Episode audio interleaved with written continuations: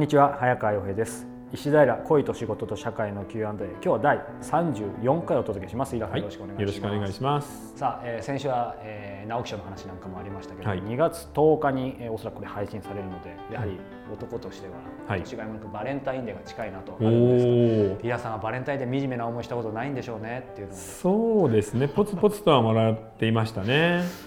ずっとそんな感じですね。でもいいじゃないですか。そんなにもらわなくたってって思いません？それはモテる男の,、あの余裕ですよやっぱり、モテない男はそれはモテる男だから言えるんだってやっぱりちょっと僕なんか思いますけど、まあでもねいいんですよ本当に、はい、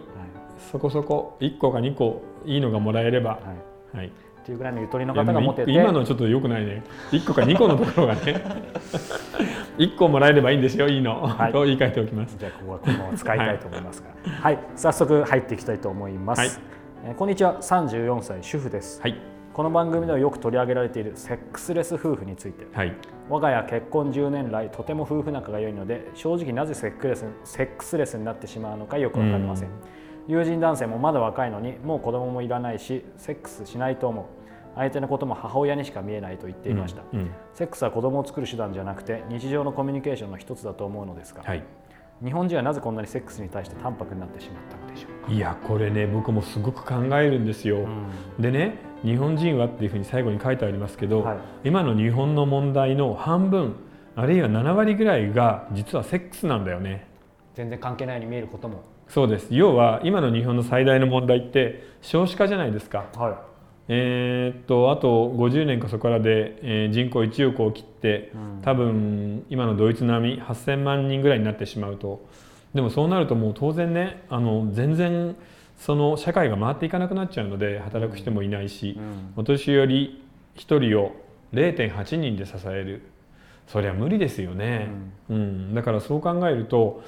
みんながセックスをしなくなって子供を作らなくなったっていうのが日本のもう最大の問題なので、うんここのセックスレスの話ってもう超巨大問題なんだよね。でねなんでしなくなったのかなっていうふうに考えると要はね単純で楽しくないからだと思うんですよ。セックスが。はい。でなぜ楽しくないかっていうとあのこれどんな習い事でもそうだと思うんですけど水泳でも習字でも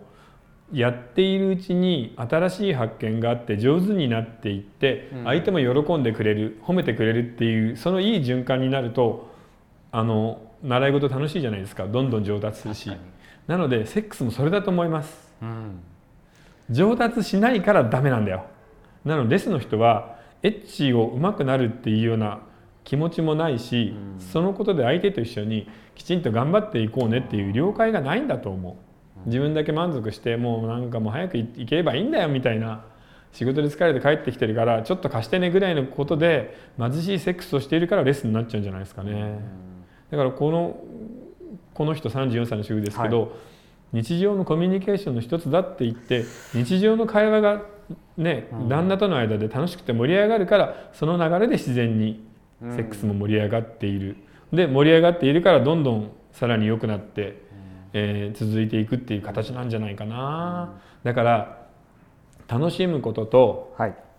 えー、エッチをしている相手セックスの相手を褒めることと、うん、で、えー、上達することこの3つだと思いますね、うん、レッスンにならないには、うん、なのでそれをちょっと2人で話し合ってみましょ